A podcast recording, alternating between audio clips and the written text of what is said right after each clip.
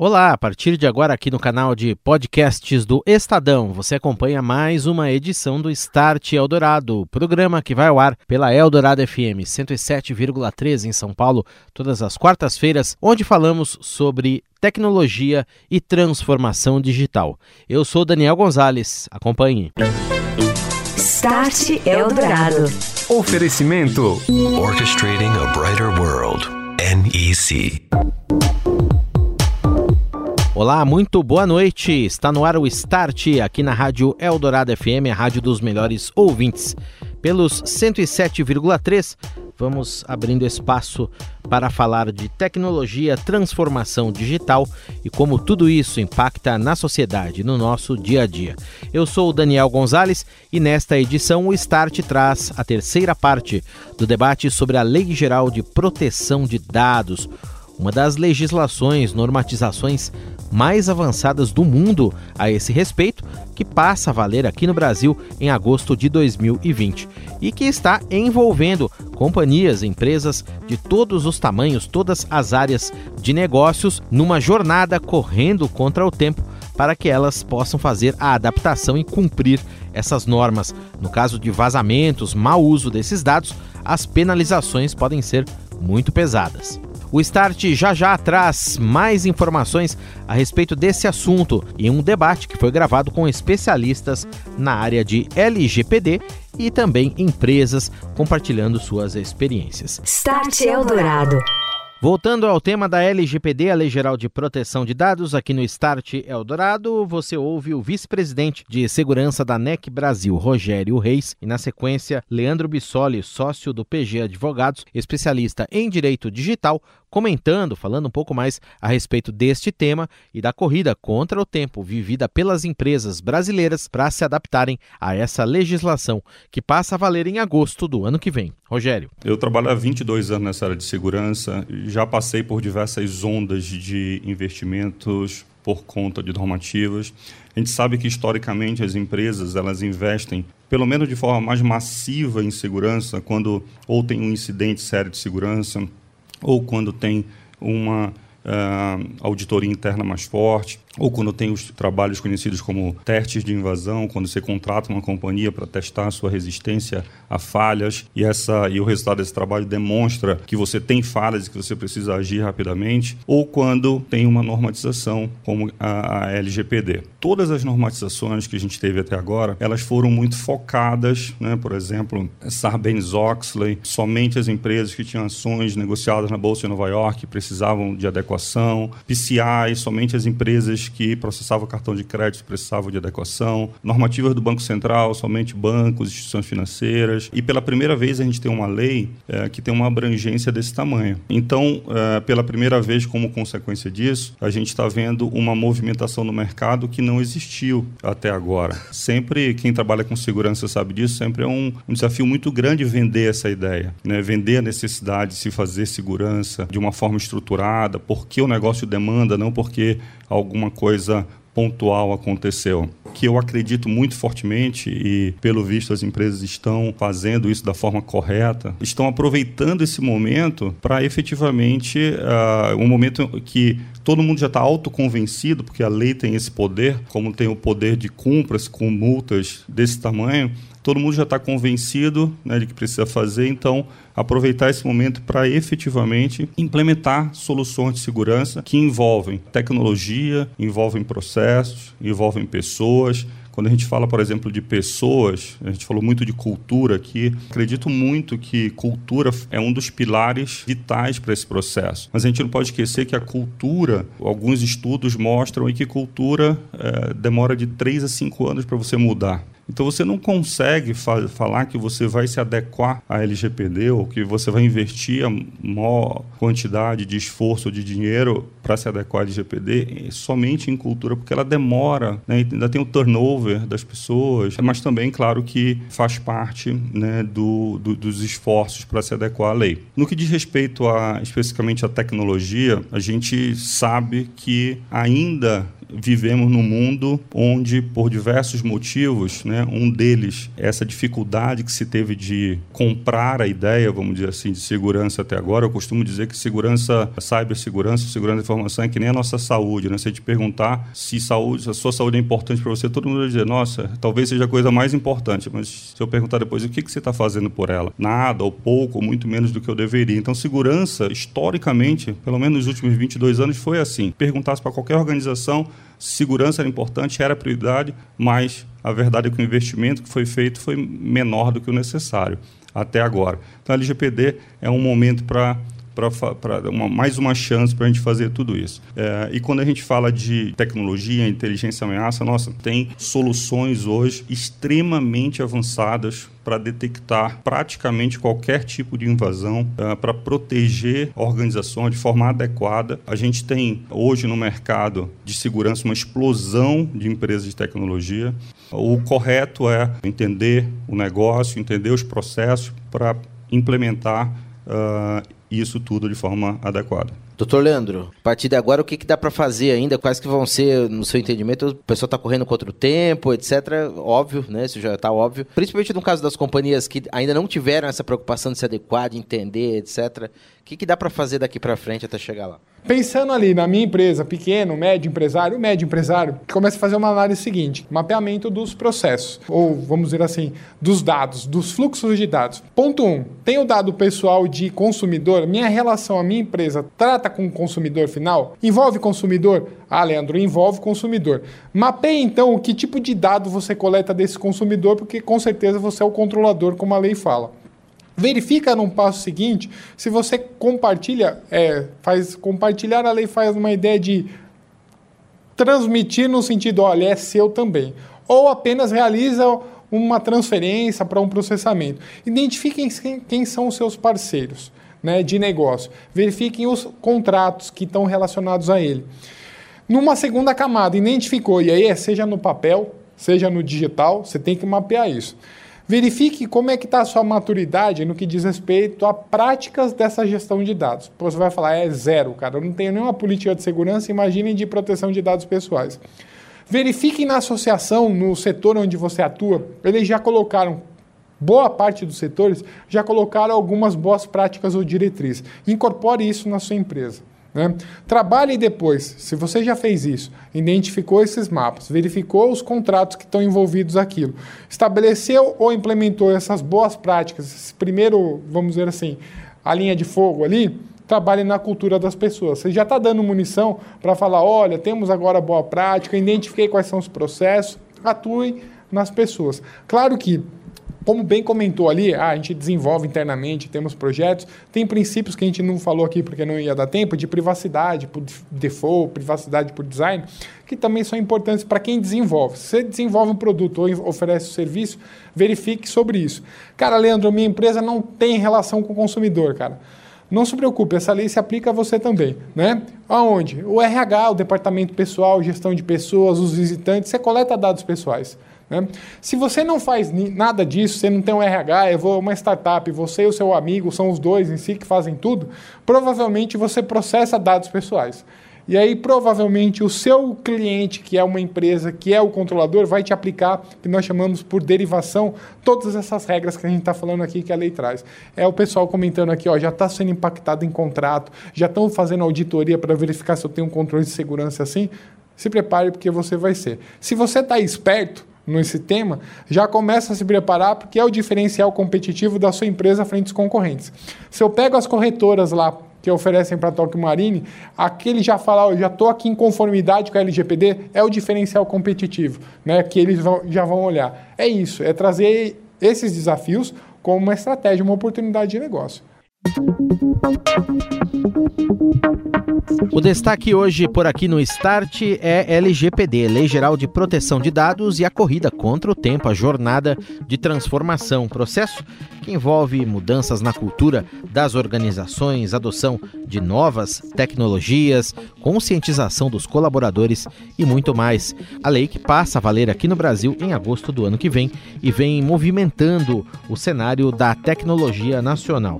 Agora você ouve Rogério Gonçalves, gerente de segurança da informação da VR Benefícios. Em seguida, quem fala conosco é José Augusto Brito, CIO do Mackenzie. E por último, Daniel Clava, gerente de governança de tecnologia da informação e segurança na Tóquio Marine Seguradora. Os três compartilham experiências a respeito de como vem sendo essa adaptação no ambiente dos negócios. Rogério, tua visão de futuro a partir de agora, quais vão ser as principais linhas de trabalho e quando tudo isso começar a valer, o que, que você espera? Eu acho que assim, para as empresas como as nossas que estão com áreas estruturadas para tratar do tema, é um tema multidisciplinar. Às vezes a gente se perde em alguns termos um pouco mais técnicos, achando que é só um tema de segurança da informação ou só de segurança da informação e jurídico, na verdade não é. A gente tem percebido nesse trabalho de adequação internamente que todas as áreas de negócio perguntam, é marketing, comercial, áreas operacionais, então acho que essa é uma consideração também importante para complementar a linha de raciocínio de todos. Para o futuro, eu acredito que assim, o Brasil brasileiro parece que ele pega mais no tranco mesmo, né? Então, eu acho que a lei, talvez o lado positivo, é que por mais que ela talvez não seja perfeita, ela vai forçar as empresas brasileiras a se adequar a bons padrões que estão sendo adotados no mundo inteiro, né, gente? A GDPR tem regulações nos Estados Unidos e em outros países também, na Ásia. Então, acho que eh, a minha visão de futuro é positiva, especificamente em relação à lei, porque eu acho que vai fazer com que a gente ganhe maior maturidade em segurança, em, principalmente em privacidade. Comentário de Leandro Bessoli, do PG Advogados. Leandro. Um tema que é fundamental para você conseguir o engajamento de todo mundo da, da equipe é nunca falar em auditoria.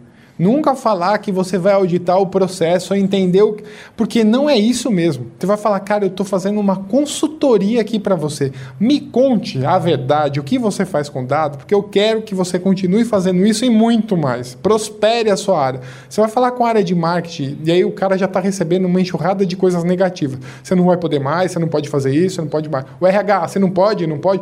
O cara ele nem quer contar para você.